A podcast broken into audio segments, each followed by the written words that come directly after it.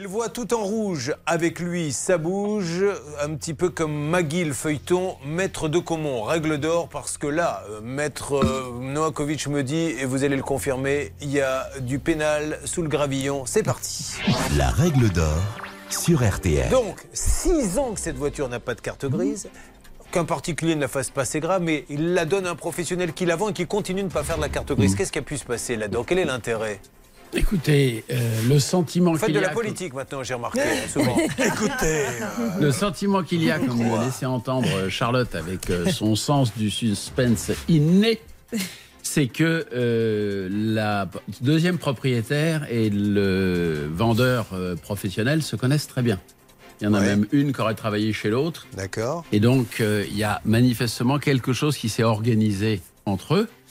Et Mais il- leur intérêt, c'est quoi exactement? Ça, vous savez pas Je ne le sais pas, je ne le comprends pas, pour être très franc. Je ne sais pas à quoi il joue exactement, mais ce qui est sûr, c'est que de toute façon, le professionnel qui ne peut pas ignorer la situation, qui doit faire faire la carte grise, pourquoi? Parce qu'en plus, il l'a fait payer. C'est dans la facture, Pas mal ça. la carte grise. Donc, il fait payer la carte grise à notre ami euh, Samuel.